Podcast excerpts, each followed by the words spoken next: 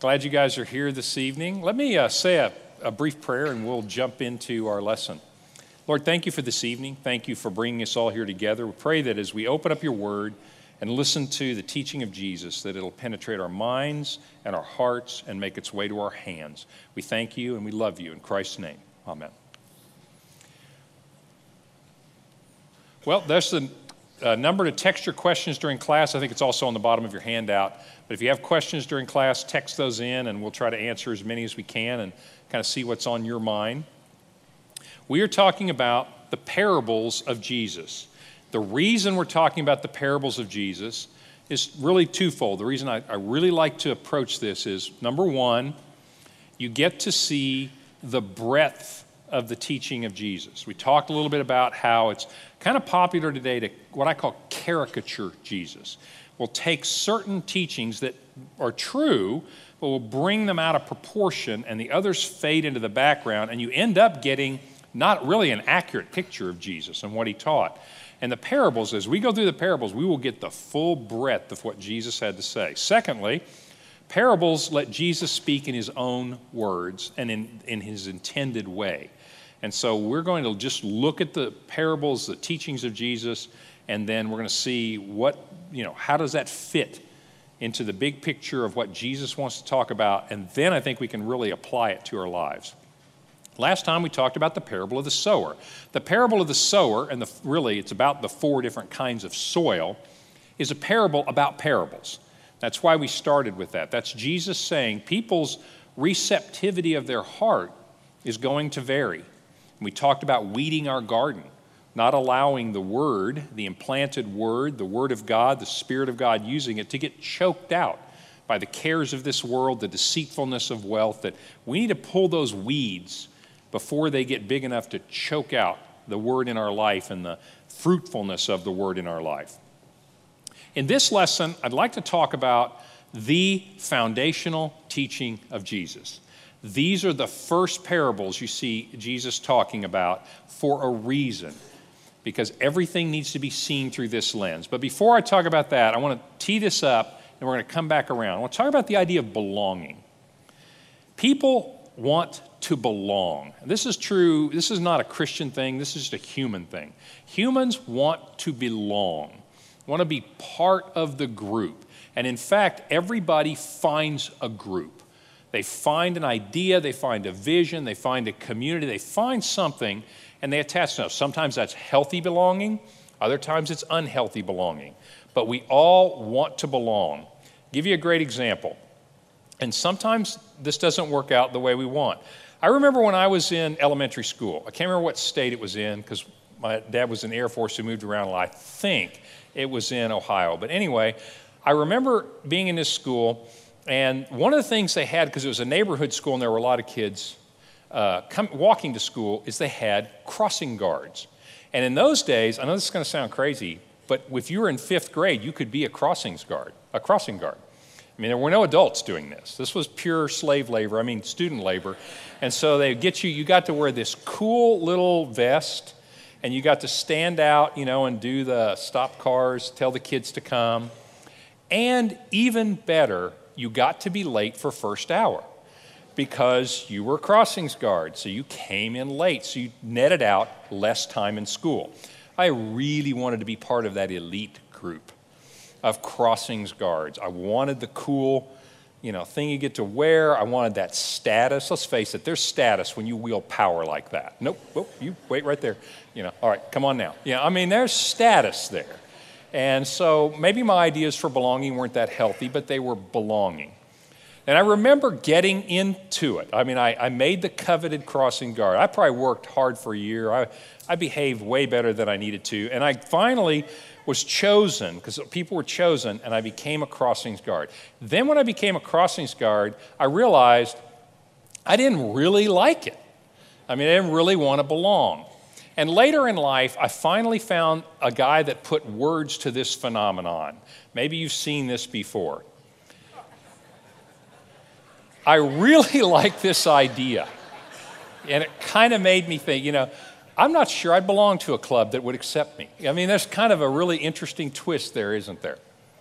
Well, I want to talk to you a little bit about belonging, but I'll come back to that in a little bit. First, I want to introduce these parables and this basic teaching of Jesus. I want to ask you a question. I want us to stop and think about this because the answer is probably not what you think.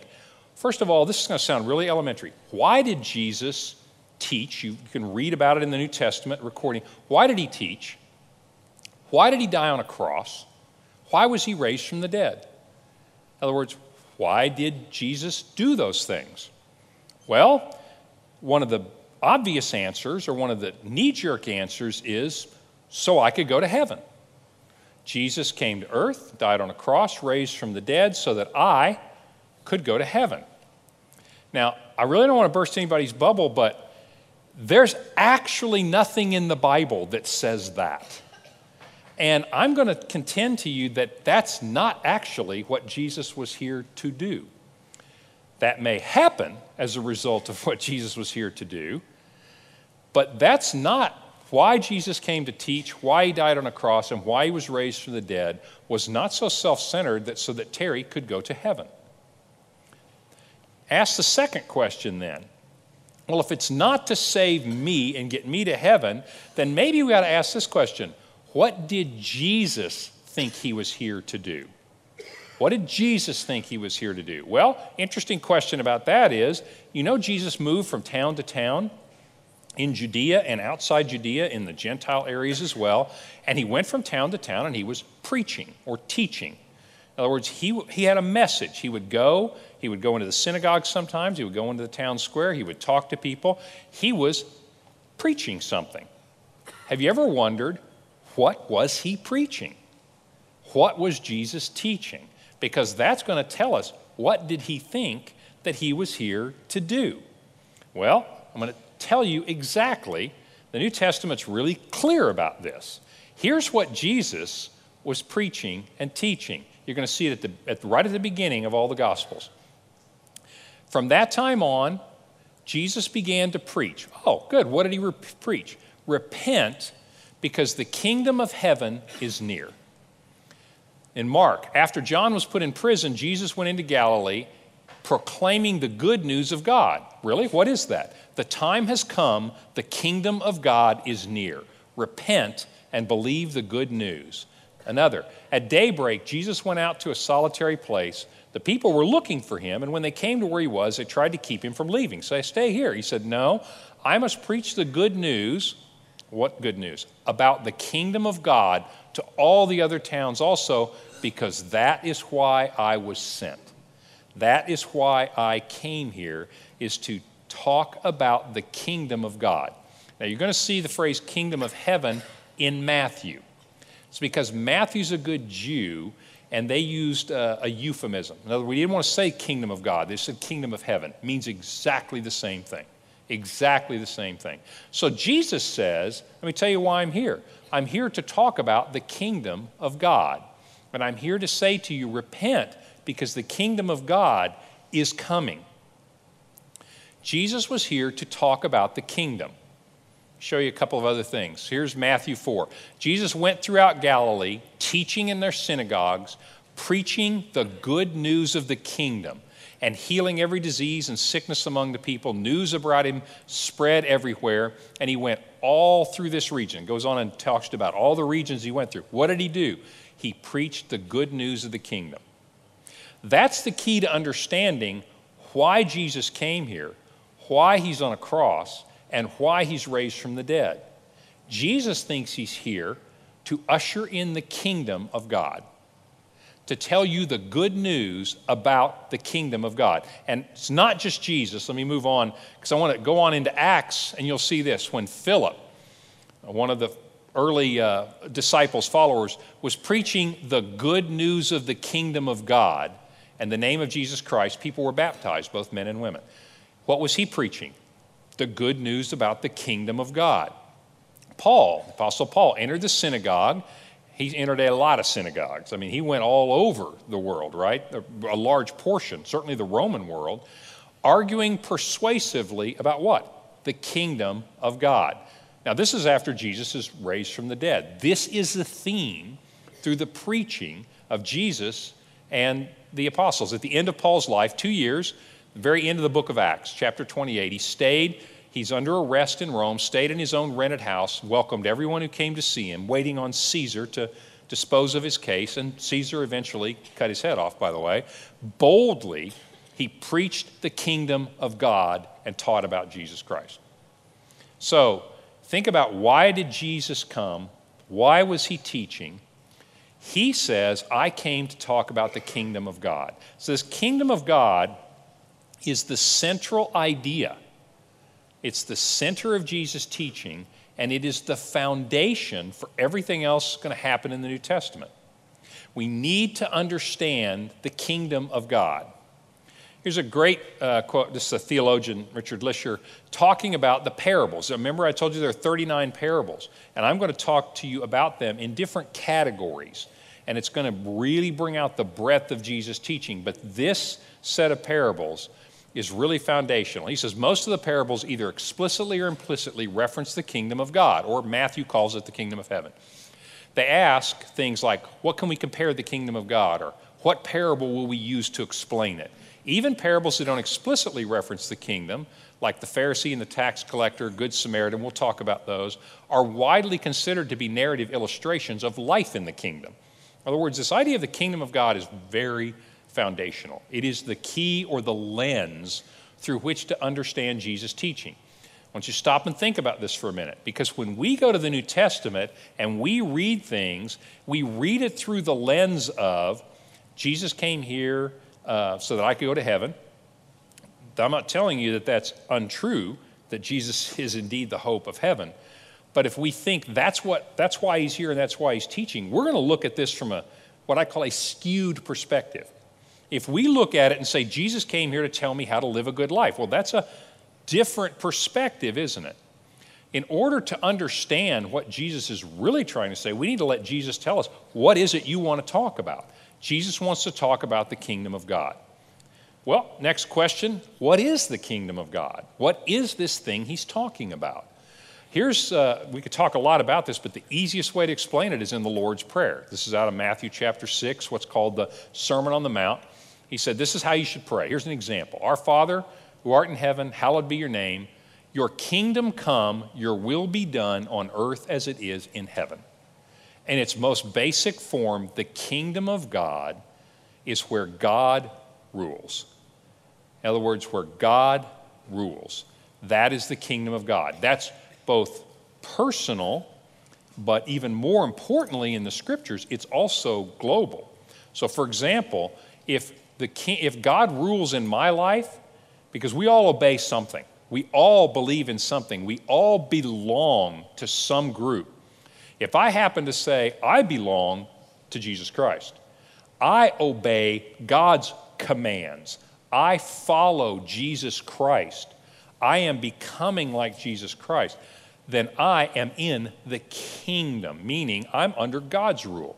If I do not, I'm going to argue I'm ruled by something. Jesus said the ruler of this present world is Satan, one form or another. The kingdom of God is where God rules. That can be individual, it can also be corporate. In fact, it is indeed corporate. When Jesus was talking about it, he said, The kingdom of God is coming into this world, and it's going to take over human territory, not physical territory. Jesus didn't have a nation, he didn't have an army, he didn't have immigration control. Right? What he did have was a message. He went to people preaching the word of God and you begin to see groups of people who are under the rule of God. What do we call those groups of people in the New Testament and today? Think about this. I'd like you to think about it in this way. That's called the church, the ecclesia. When you see the word church, I want you to think about it this way that is the group of people who are under the rule of God. Does that make sense? That's what Jesus is talking about. That's what the church is. That's what it means to follow Christ is to be in the kingdom or to be under God's rule. That's why Jesus says repent. Change your mind, change your direction, and let's go toward the kingdom of God. That's why all the commands of God are drawing us into living in the kingdom versus living in the world or living as a member of, of some other group. The kingdom of God is the foundational teaching of Jesus. It is, it is the lens through which we need to look at what is the church, what is salvation, what is Christian living like. Jesus is going to approach every one of those questions through this lens. So that's why I think the kingdom parables are first. You're going to see them being very preeminent in the Gospels. In fact, we talked about uh, the sower in Matthew. Right after Matthew, there are seven parables about the kingdom and what Jesus is teaching. It's the foundational teaching, it's the lens. That makes sense? So, we're going to look at the kingdom parables and begin to flesh out what Jesus means about this kingdom. And I think you're going to see it's going to, it's sort of like going to the uh, ophthalmologist or the optometrist and basically, you go in there and you go, my vision, you know, is not quite right. And so they put those machines. Is this better? Is that better? Is this better? Is that better? I've never had to make so many decisions in my entire life. At one point, and if you want to drive them crazy, go, eh, about the same. Or, oh, I don't really care. What do you like better? You know, it's just, you know, you click, click, click. What are they doing? They're calibrating your vision to give you clear vision so you can see clearly. Understanding the kingdom of God, according to Jesus, is how you calibrate your vision to see and understand the teaching of Jesus clearly. Because you can read Jesus and you can make that be about whatever you want it to be about. Jesus wants it to be about the kingdom. So we're going to look at some parables of the kingdom. We're going to draw some conclusions about what is this? What is Jesus? What's this foundation that he wants to build? The first one is called the, the parable of the mustard seed. We're going to look at several, and they all have a little different direction to them. Jesus told them another parable. The kingdom of heaven, or the, this is Matthew, so, or the kingdom of God, is like a mustard seed, and that is a mustard seed on the left. It is a tiny little seed. In fact, if you, when you, if you go to Israel, you'll see these mustard plants all over the place. You see these tiny little seeds, and if you open it up and you pour them out, and you pop them in your mouth, eat them. It tastes like mustard. I mean, it's called a mustard seed for a reason. It tastes like mustard, but they're tiny little seeds. He said, The kingdom of God is kind of like that. It's kind of like that little mustard seed. And a man took and he planted it in his field. Though it is the smallest of your seeds, when it grows, it's a large garden plant and becomes a tree, becomes very large. The birds of the air come and perch in its branches. On the right are some growing mustard plants. That's what it looks like. It's just all over the place. So he said, That's kind of what the kingdom of God is like. Kind of like that mustard seed. And they go, Well, I know that. I know what happens if you plant it eventually. You water it, it grows up, and it becomes very big, starts out really little. What's he saying? What's that telling us? He's saying that the kingdom of God, he's going to give us all different kinds of parables or comparisons of the kingdom of God looks like this. The kingdom of God is kind of like this. Well, the big comparison that jumps out of this is simply this the kingdom of God is something that starts really small from very humble beginnings and it ends up being very large. So, by simple transference, he's talking then about this mustard seed, this kingdom, this teaching of Jesus, this good news about who he is and what he has done. This idea of following Jesus starts out really small and it ends up becoming very large. So here he's thinking a little more outward. If you remember in the book of Acts, after Jesus is raised from the dead, the, his followers are really disillusioned. They're like, we did not see this coming. How could the king, how could this Jesus be crucified by the Romans?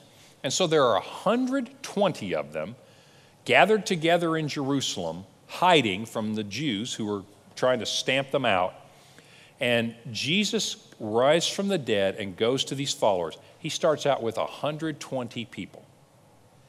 And the kingdom begins to grow, and it grows by thousands within a few days and it grows around the world. And today, billions of people in our world today believe this good news. Think about it throughout history. So, this parable says the kingdom of God is a humble thing in its beginning. but it is huge in its impact in the world. Okay? So the mustard seed, small things. Interesting, uh, Snodgrass, another theologian, makes an interesting comparison. He said, like the cross, because the cross is another one of those humble things that ends up being hugely impactful. The mustard seed parable is a challenge to the way we think. It's a challenge. In other words, he's saying the kingdom of God is like a mustard seed. We think big things come from, oh, I don't know, a lot of money, a lot of talent, a big initiative. You know, you start, you just pour all these resources into something to make it big. He says, I want to recalibrate your thinking. And I'm going to tell you what the kingdom of God is like. It's like something insignificant that blows up. Mustard seed parable challenges human perception and judgment about smallness and significance. When you go to Israel and you pull out one of those mustard seeds, you go, This is not significant. Jesus is saying, Kingdom of God's kind of like that. In your thinking, it's not significant. Because what is it really? It's the story that Jesus Christ came to the earth, he's crucified, raised from the dead, he overcomes death and ushers in God's rule into the world that we might live for eternity. Okay, that's a mustard seed story right there. Now, watch what happens. Does that make sense? It challenges our thinking about smallness and significance. We see through a glass darkly, and too often we fail to recognize that the, the seeds that God plants. This is so true in every aspect of our lives. We sometimes see little things. We think to ourselves, I don't see how that person will ever come to Christ. I don't see how this country will ever turn around. I don't see how this relationship can ever be healed. We tend to overlook the mustard seeds, the seeds that God plants. He said we should expect and start to implement mustard seed thinking. In other words, thinking in the kingdom realizes that in God's economy, insignificant things can be very, very powerful. That's one of the first messages Jesus wants to tell us about the kingdom. This kingdom's not like anything else. When God's ruling, little things become very powerful. That's why they call it the good news about the kingdom. Because, no offense, but I'm pretty insignificant in the big scheme of things. All of us, in the big scheme of things, pretty insignificant. I heard a story one time it says, you know, one of the great compliments that you could say to somebody is, you're one in a million.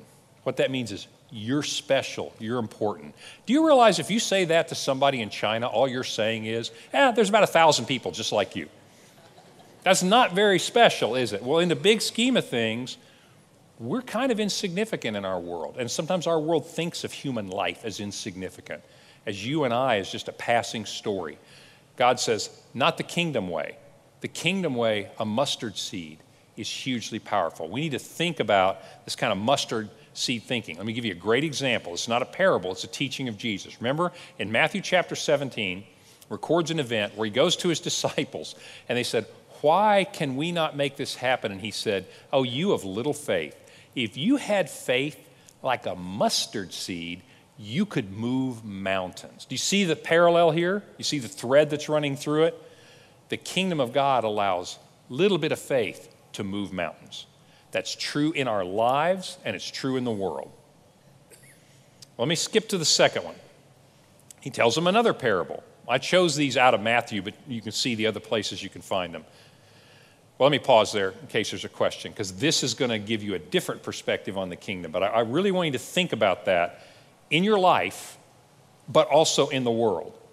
Because sometimes we think, how, how can God possibly fix me, heal me? How can He heal this? How can He save my child? How can God do this? He said, You give me faith like a mustard seed will move mountains. And sometimes we look at our world and we think, Who could ever put this world right? And God says, Kingdom of God, a mustard seed will do great things. That's really good news. Question? Yes. Um, in the historical context at this time, um, what would the hearer understand to be the opposite, or what would be juxtaposed to the kingdom of God? Would it be governments, religious structures, um, hearts of the culture? What, what would it be? Brilliant question. Wish I'd thought of it. That, that is a great contrast. What is not the kingdom of God? You'll see, and I'm going to tell you what the scripture says the kingdom of this world, the rulers of this world. You're going to see those phrases in the New Testament. The rulers of this world, the princes of this world, the kingdoms of this world. In other words, those that are not under God's rule, they are under man's authority. In other words, I'm God. Really specifically, I'll tell you how this would have hit the people, particularly the people Jesus is talking to. I want you to think who they are. They are Jews living in Judea, and they are completely under the control of the Roman Empire. They are not treated particularly well, they are taxed very heavily, they are oppressed people by the government of this world and by Caesar, who says, I am the God of this world. I am the most powerful person in this world. Jesus comes into and everybody's like, but apparently so, yeah. And we don't like it, and we are oppressed. Jesus comes and said, There's a new kingdom. It's called the one that God rules. And they say, That's awesome, but you know, the kingdom of the world is very powerful. And Jesus said, I'm going to tell you a story about a mustard seed. You have this much faith, God topples these kingdoms.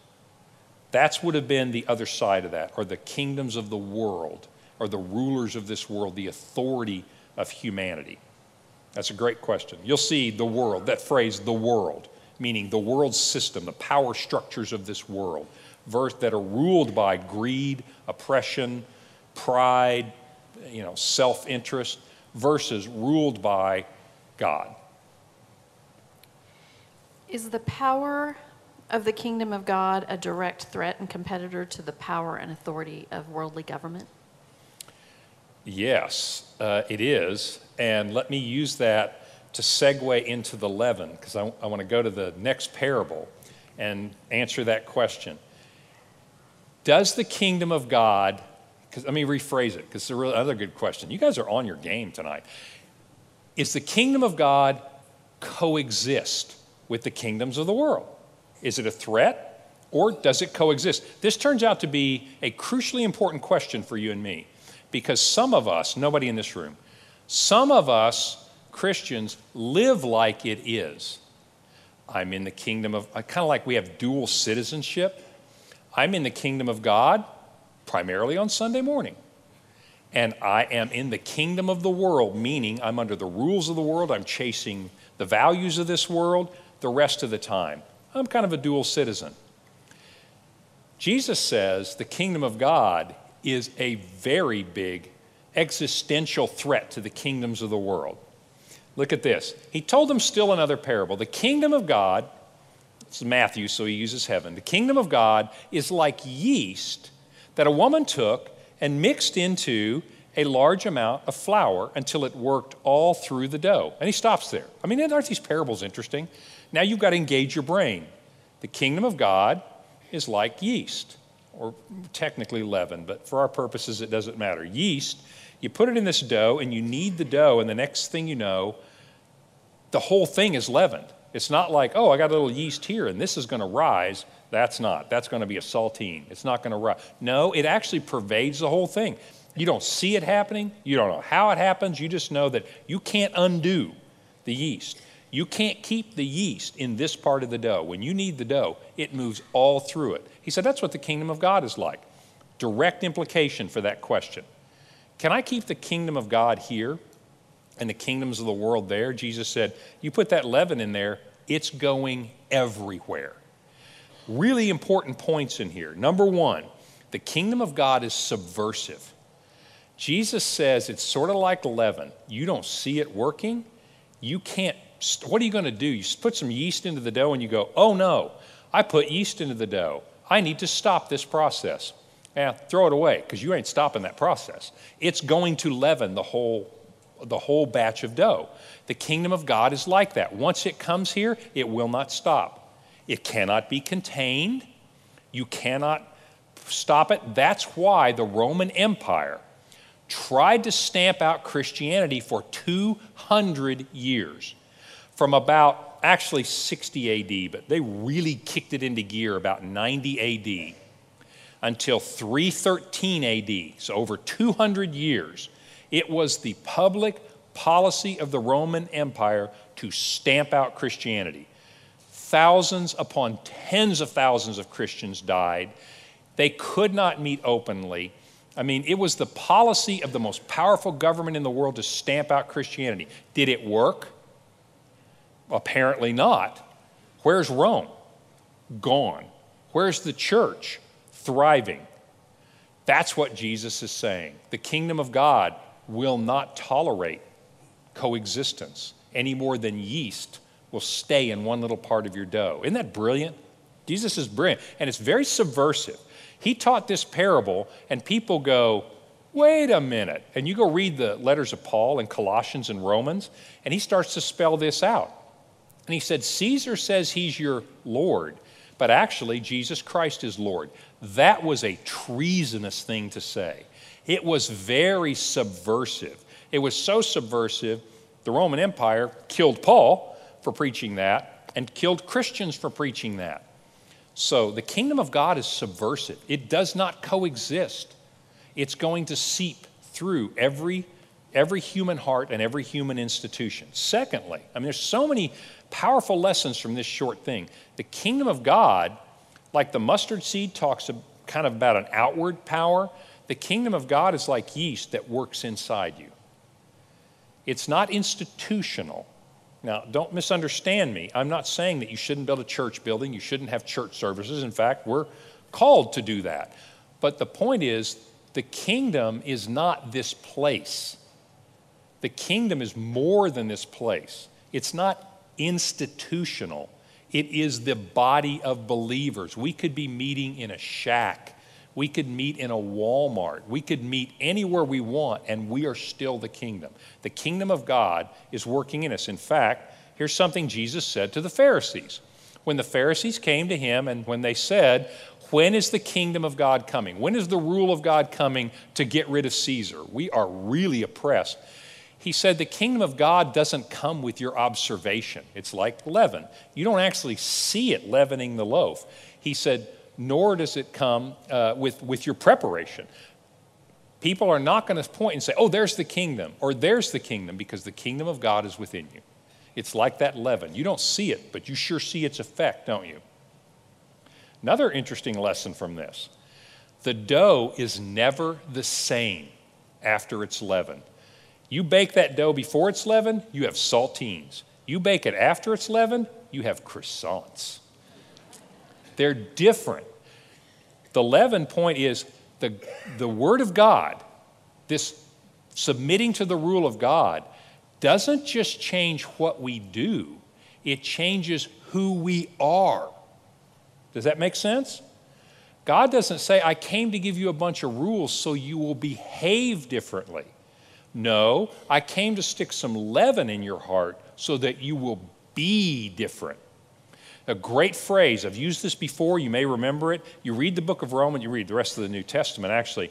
Jesus didn't come to make people better, He came to make new people. That makes sense? He came to make new people. He didn't come to say, oh, your life's kind of a mess. Okay, I want you to start doing this, I want you to stop doing this, I want you to start that, start that. Okay, quit doing that. Go to church 2.5 times a month, and okay, I think you'll be good. That's not what the New Testament's about. Can you read it that way? Yes. It's called A Tremendous Adventure in Missing the Point. that is a great adventure in completely missing the point because the yeast doesn't change what you do, it changes who you are. And you're going to see all through the New Testament the idea of rebirth, becoming a new person. My old person has died. I am born again. That's becoming something new. So the leaven is subversive, it will not coexist. It grows inside us, it changes who we are, not just what we do. And here's the really interesting part it grows by its power not ours. You don't make that bread rise by your power, the yeast does it. In other words, you don't become a follower of Christ by trying really hard. You become a citizen of the kingdom, a follower of Christ, by submitting to God's rule, and God changes us. So you can see how you can read the New Testament and get this kind of works based salvation. You can fall into this I need to try harder, I'm not good enough. You are going to change because we're not okay in our sin. But the kingdom does that, the Word of God does that. Powerful powerful parable. Okay? Question? Does God know if we choose the kingdom way? Does God know if we choose the kingdom? That is the essence of, quote, becoming a Christian. I want to talk, Jesus has some salvation parables, and I want to talk about it, but let me go ahead and tie this piece in. So then you ask the question what does it look like to become a member, citizen, whatever, of the kingdom of God. We call that being saved. Make sense? I want you to think about the church is the place where God rules. I want you to think about entering the kingdom is what we call being saved. Now, think about this. So, what do you need to do to be saved? Well, you need to repent and believe the good news. That's what Jesus said. That's what the rest of the New Testament says. You're saved by grace, meaning it's God's power, it's not yours, through your faith, your trust. In other words, all you do is say, I surrender, and I'm going to walk this path. That is something that happens in our heart. That's something that God sees very clearly. We are transformed. Ephesians 1:13. I know I quote this a lot, but I want you to see how all of this is connected. He said, "When you trusted, when you believed, when you had faith, it's all the same word. You were sealed with the Holy Spirit who lives inside you." And then Paul says, "And that Holy Spirit will finish the work that he starts in you." In other words, that's leaven. You're going to change. I submit to God's rule. Now, if I'm dual citizenship, I go, well, I submit to God's rule on Sunday, but then Monday I follow the world. Paul says, I don't think you understand what we're talking about. Leaven doesn't work that way. Does that make sense? You're in or you're out. And it is a submitting to God and a transformation that happens inside of us. Yes, God sees that. God knows His own because we're sealed with the Spirit when we trust God. Those are all ways of saying we're going to enter the kingdom. Entering the kingdom is what we call being saved, the kingdom is what we call the church. Well, let me go on to another one because there's another one, uh, one more angle I want to look at. Here's another parable. Actually, this is a pair by the way, and it's, it's a pedagogical tool, meaning it's an easy way to remember. These two parables mean exactly the same thing. He tells them right together. He actually does this quite a bit. This is called a pair, they're twin parables. The kingdom of heaven, the kingdom of God, is like a treasure hidden in a field. Now that's interesting. We've got a totally different tack here. It's like a treasure in a field. And when a man found it, oh, he hid it again. And then he went and sold everything he had and he bought that field. He said, again, Similarly, the kingdom of heaven, the kingdom of God, is like a merchant. And he was out looking for pearls, and he found this one pearl that was a treasure. He went away and sold everything. He liquidated his business to get that one pearl. He says, that's what the kingdom of God is like. Well, now that's another that's another lens on the kingdom, isn't it? What's he talking about there? Well, first of all, by the way, this is only in Matthew. This is a really interesting uh, pair of parables. In ancient times, this made a lot of sense to them because you and I tend to store our money in the bank or in a jar buried in our backyard. But seriously, people in those days, there are no banks. They buried their treasure. They'd sometimes put it in a cistern full of water, put it in a you know, watertight thing, lower it in there. Sometimes they would often bury it. And so this was very common. So they understood this is a treasure that someone buried in a field, and then they died, and nobody knew it was there. And then one day, this guy finds it and realizes, I'm buying this field, puts it back. I'm going to come back and I'm going to get this treasure. Happened all the time. In fact, archaeologists excavating houses frequently find pieces of gold and some jewelry buried the houses had dirt floors. They would be buried in a corner of the house, a couple feet down, and then packed down on top, you know, where people have been walking on it. That was their bank. Happened all the time.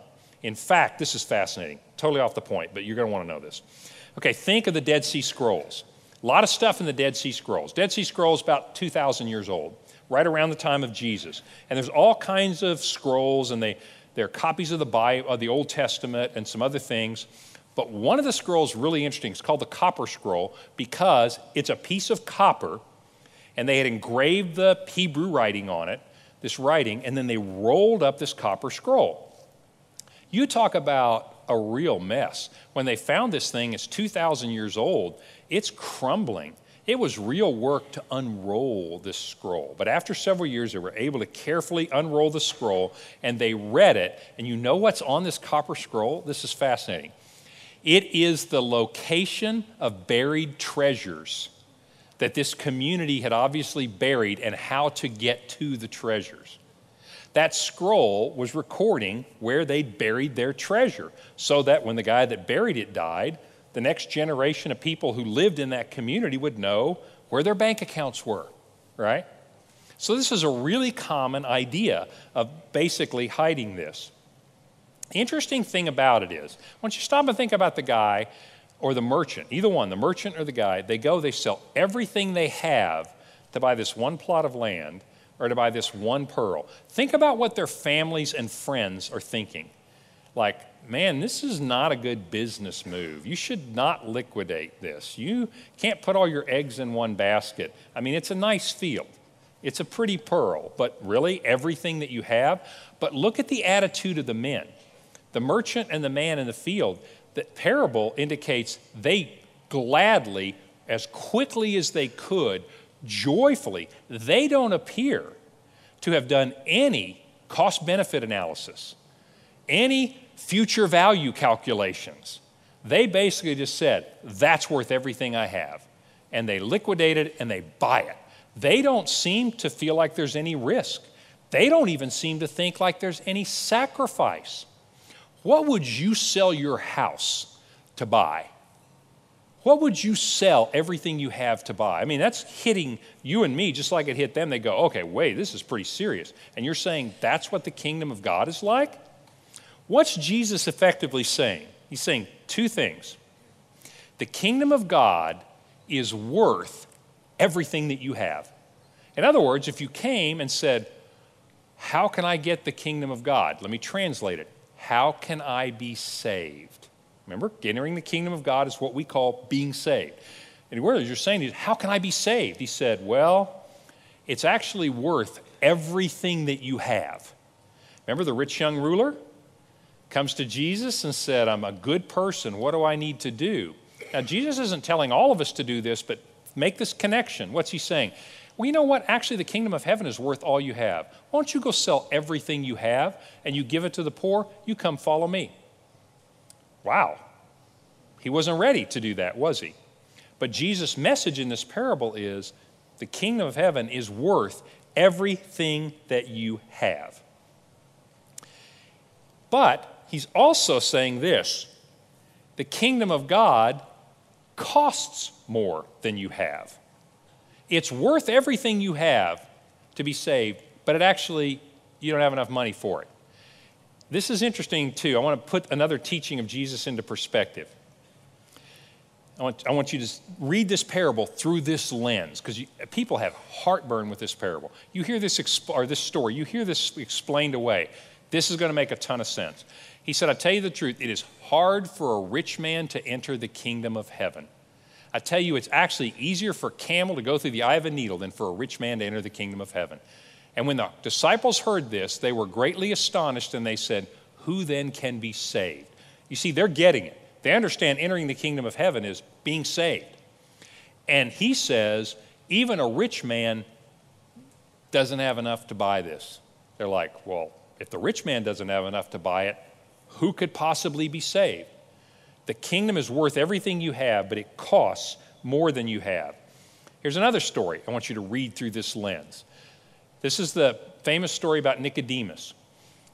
Nicodemus comes to Jesus. He said, We know you're a teacher from God. He comes to him secretly because he said, You know, you gotta, you've got to be talking for God. This kingdom thing has to be real. Jesus says, I tell you the truth, no one can see the kingdom of God.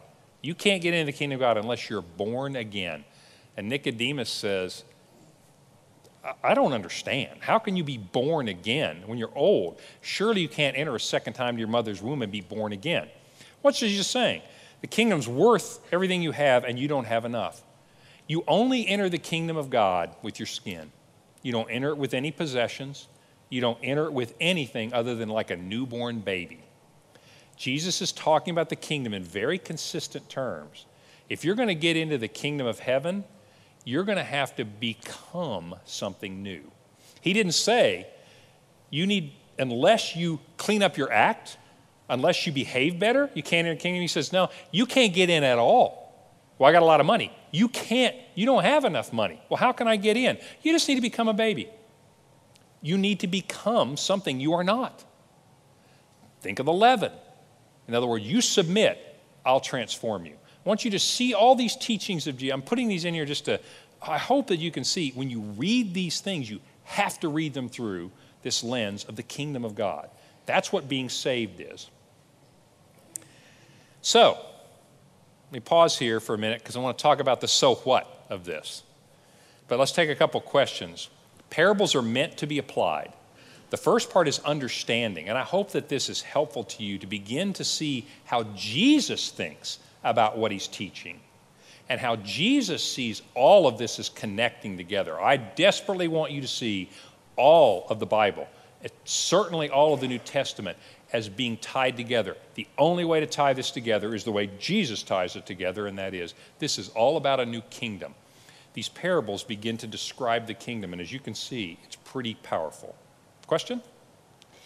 Um, if the kingdom of God is subversive and cannot coexist with the kingdom of this world, how do we reconcile being called by Scripture to submit to the authority of this world? Oh, absolutely. That's a good question. I want to make a differentiation between being a good citizen of your country, because I think you ought to be patriotic. I think we should be patriotic Americans. I think we should obey the laws of America as long as they don't conflict with the laws of God, because we don't have dual citizenship. We are, the Bible calls us this all the time. We are strangers in this land. We are visitors in this world. We are sojourners, to use an Old Testament word that the New Testament uses too. In other words, you don't have a permanent home here. But while you're here, I want you to be a good citizen. I want you, we're going to talk, a, this isn't the end of Jesus' teaching, this is a foundation. He's going to start to spell out, well, what does it look like to be in the kingdom and be moving around in this world? We're going to talk about that. He's got a bunch of parables to explain that. But let me give you this much answer. We are good citizens. We submit to the rule. We do not accept the authority of this world in this sense. I don't mean don't disobey the laws. We don't accept the authority of uh, the United States Congress to tell us, you know, that you need to pay your taxes or whatever. That's not what I mean. What I mean is this. We do not accept the authority of this world to acknowledge that you are God and you have the answer to life. That you can solve my problems. That you can give me happiness. That you can tell me that my life is about pursuing wealth or fame or fortune or whatever. You do not rule my heart. I will obey the social laws. I want to make a distinction there between serving a God of this world and obeying the government of this world. That makes sense? We're going to obey the laws. We're not serving it. Paul said, You're going to obey Caesar. You're going to honor Caesar. In fact, I want you to pray for Caesar. He says, But Caesar is not your Lord. Caesar does not tell you what the meaning of life is. Caesar does not tell you who you're following and who you're trying to be. Because this world, you say, well, that's a thin distinction. It's not. I want you to think about it. You turn on your TV, that television is trying to tell you what you believe, what's right, what's wrong, who you should be, what you should be pursuing in life.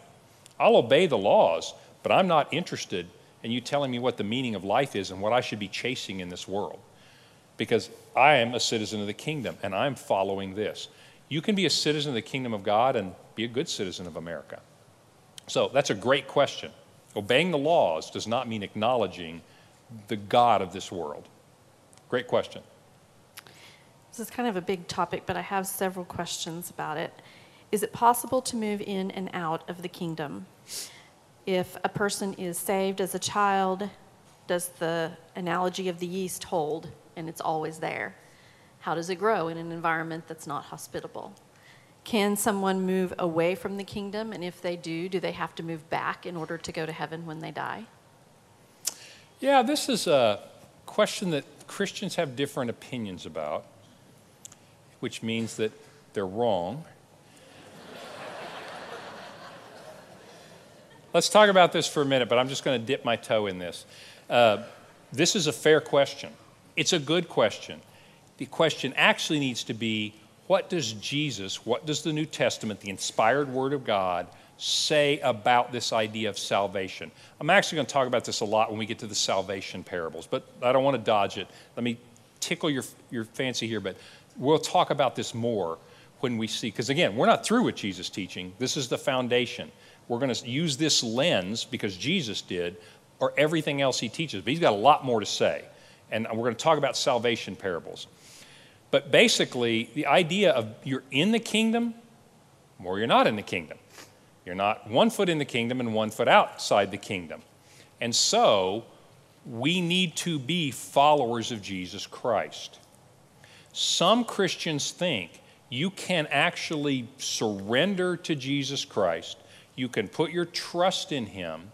The Holy Spirit begins to transform you, but you have enough will to reject God and, I hate this phrase, lose your salvation. Terrible phrase. Basically, turn your back on the kingdom and on God. Some Christians believe that that, that is possible, that the New Testament talks about it, and there's some reason for that, and we'll go into it a little bit. Others would say if you truly submit to God and the Holy Spirit is within you, God is going to accomplish this transformation. If you turned away, you were never committed. I mean, you never surrendered to God. Why would they say that? I want you to think about the parable of the sower again. Remember, four soil? Three of them accepted the word joyfully. But two of those, the one that accepted it joyfully, but as soon as trouble came, well, there's no roots. It burns up. The next one grows up, but as the cares of the world, like, well, but I kind of want wealth. And wait, wait, I need, ha- I need this, I need this. And that choked it out. Remember, his parable was like weeds choking you out. It's only the one that's in the good soil that ends up bearing fruit that he talks about. So that's why people would think, no, that seed never took hold. Because if it did, it's going to bear fruit. So, Christians, and I'm really painting with a broad brush, kind of want to understand this in two different ways. And there's a thread of commonality and truth there. As far as what it means for you and me, the scripture is really clear. This is kind of a hypothetical third party thing. As far as you and I, we know exactly what we need to do. We need to surrender to Jesus Christ and begin to follow Him and let the yeast, let the Holy Spirit, if you will, transform us. But Christians, differ on that just a little bit. We'll talk more about it in salvation, but that's a good question. Well, let's talk about our. our uh, I have two thoughts for you on application. I hope that this stimulates a lot of your thoughts. I haven't said anything wise to you here, but I hope that by presenting Jesus' teaching, you begin to think about this is how Jesus thinks about me, my life. This is how he thinks about the good news of the gospel. This is what Jesus thinks is going on in the world. Because I want to think about it the way he does, because that's reality no matter what it seems like. Two thoughts uh, bad news and good news. Bad news you do not have enough connections, you do not have enough talents, you do not have enough money to get into the kingdom of God. There is nothing that you can do. You look at these parables, there's not one parable here that said, This is the little mustard seed that could. All the others were losers, but he's the mustard seed that could, and he achieved great things, right? It says, ah, here's the leaven, and you don't even need leaven. You can wave your wand and make the dough be what you want to be. There's nothing in these parables that talk about you doing anything. It's all about what God is going to do. The kingdom of God is the power, like the yeast. We said the yeast grows of its own power, not, the per, not mine. And so the bad news is you do not have enough You don't have enough money to buy your way into the kingdom of heaven. You don't have enough stuff to liquidate. You don't have enough good deeds. You don't have enough willpower to make yourself presentable to God. This is the gospel. You know a lot of this. But that's what Jesus is saying about the kingdom. And at first you go, this is not good. If the rich guy can't get in, I don't have enough to buy my way in. If it's got to be like yeast, there is no way this guy is ever going to act well. I mean, a day or two, maybe. There is no way I'm going to shape up enough to be worthy of God. We feel that way sometimes. That's true. That's true. If you think you can't measure up, that's true.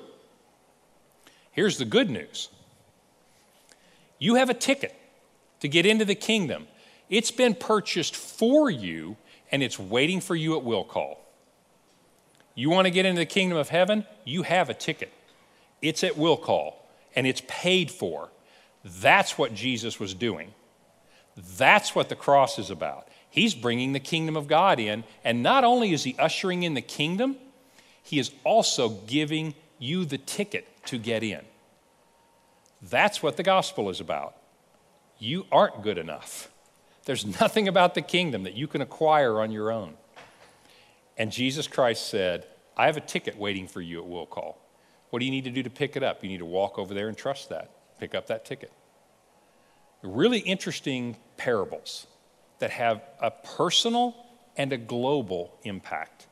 This is about the kingdom in the world. It's about what we, as a group of believers, the church, meaning the kingdom in this place, at this place, there's a kingdom all over the world, but this is the kingdom in this place, as this body of believers. He's giving us some clues about what we're about in the world. It's really encouraging. He says, You may look like a little mustard seed in America. You may look like a little mustard seed compared to the needs and the poverty and the oppression and the bad things happening in your life and in this community. But take heart. The kingdom of God is subversive, it's powerful, and it doesn't rely on you and me. We're going to go act, but it's not on us. It's like when uh, Moses and the Israelites were facing the Egyptians. Remember this back in the book of Exodus? Remember what Moses says to the uh, Israelites when they're gathered there? Got Red Sea on one side, got Pharaoh and his army on the other, look down, got a pocket knife. They're worried. And they turn to Moses and they go, Boy, vey, how'd you get us in this situation? Or something to that effect. And he says, You just need to be still. God will fight this battle for you. That's exactly what Jesus is saying. He that is in you, I'm quoting some more scripture here, is greater than he that is in the world. You are subversive, you are powerful, you cannot be stopped because the Word of God cannot be stopped. That's true globally, but it's also true personally. There's nothing in your life that the power of the kingdom cannot transform you into. God has the power to make us citizens of the kingdom. Heaven, it turns out, now this is going to be unpopular to the world, but this is also what Jesus taught. I am the way, the truth, and the life. No one comes to the Father except by me. Let me translate that into our terms. The kingdom of God is for members only. The kingdom of God is only for members. There is only one way to get there, and that's through Jesus Christ. And the good news is you have a ticket at will call. So, if you haven't picked up your ticket, and I'm kind of serious about this, think about you need to pick up your ticket. You got a choice to make here. If you have picked up your ticket, I want you to get out there and tell everybody about the show, right? Hey, there's some good news. God has erupted into this world and He is setting things right. And in fact, if you'd like to know, I'll tell you how He's setting things right in my life. That's called spreading the gospel. Does that make sense? Because we're going to use this kingdom language a lot because Jesus is going to use it a lot. So I just want you, your assignment this week is not to do anything, I want you to think about. I want you to immerse yourself in this and begin to think about who you are and what you do and what church is about and what the word is about. I want you to think about it in this way. Next week, because I need you to be prepared for next week, it's better to talk about this before we talk about the salvation parables. So, next week, life and death subject. Jesus has some parables about heaven and hell and judgment. So, beware. Come with your ticket next week. I'll see you guys next week.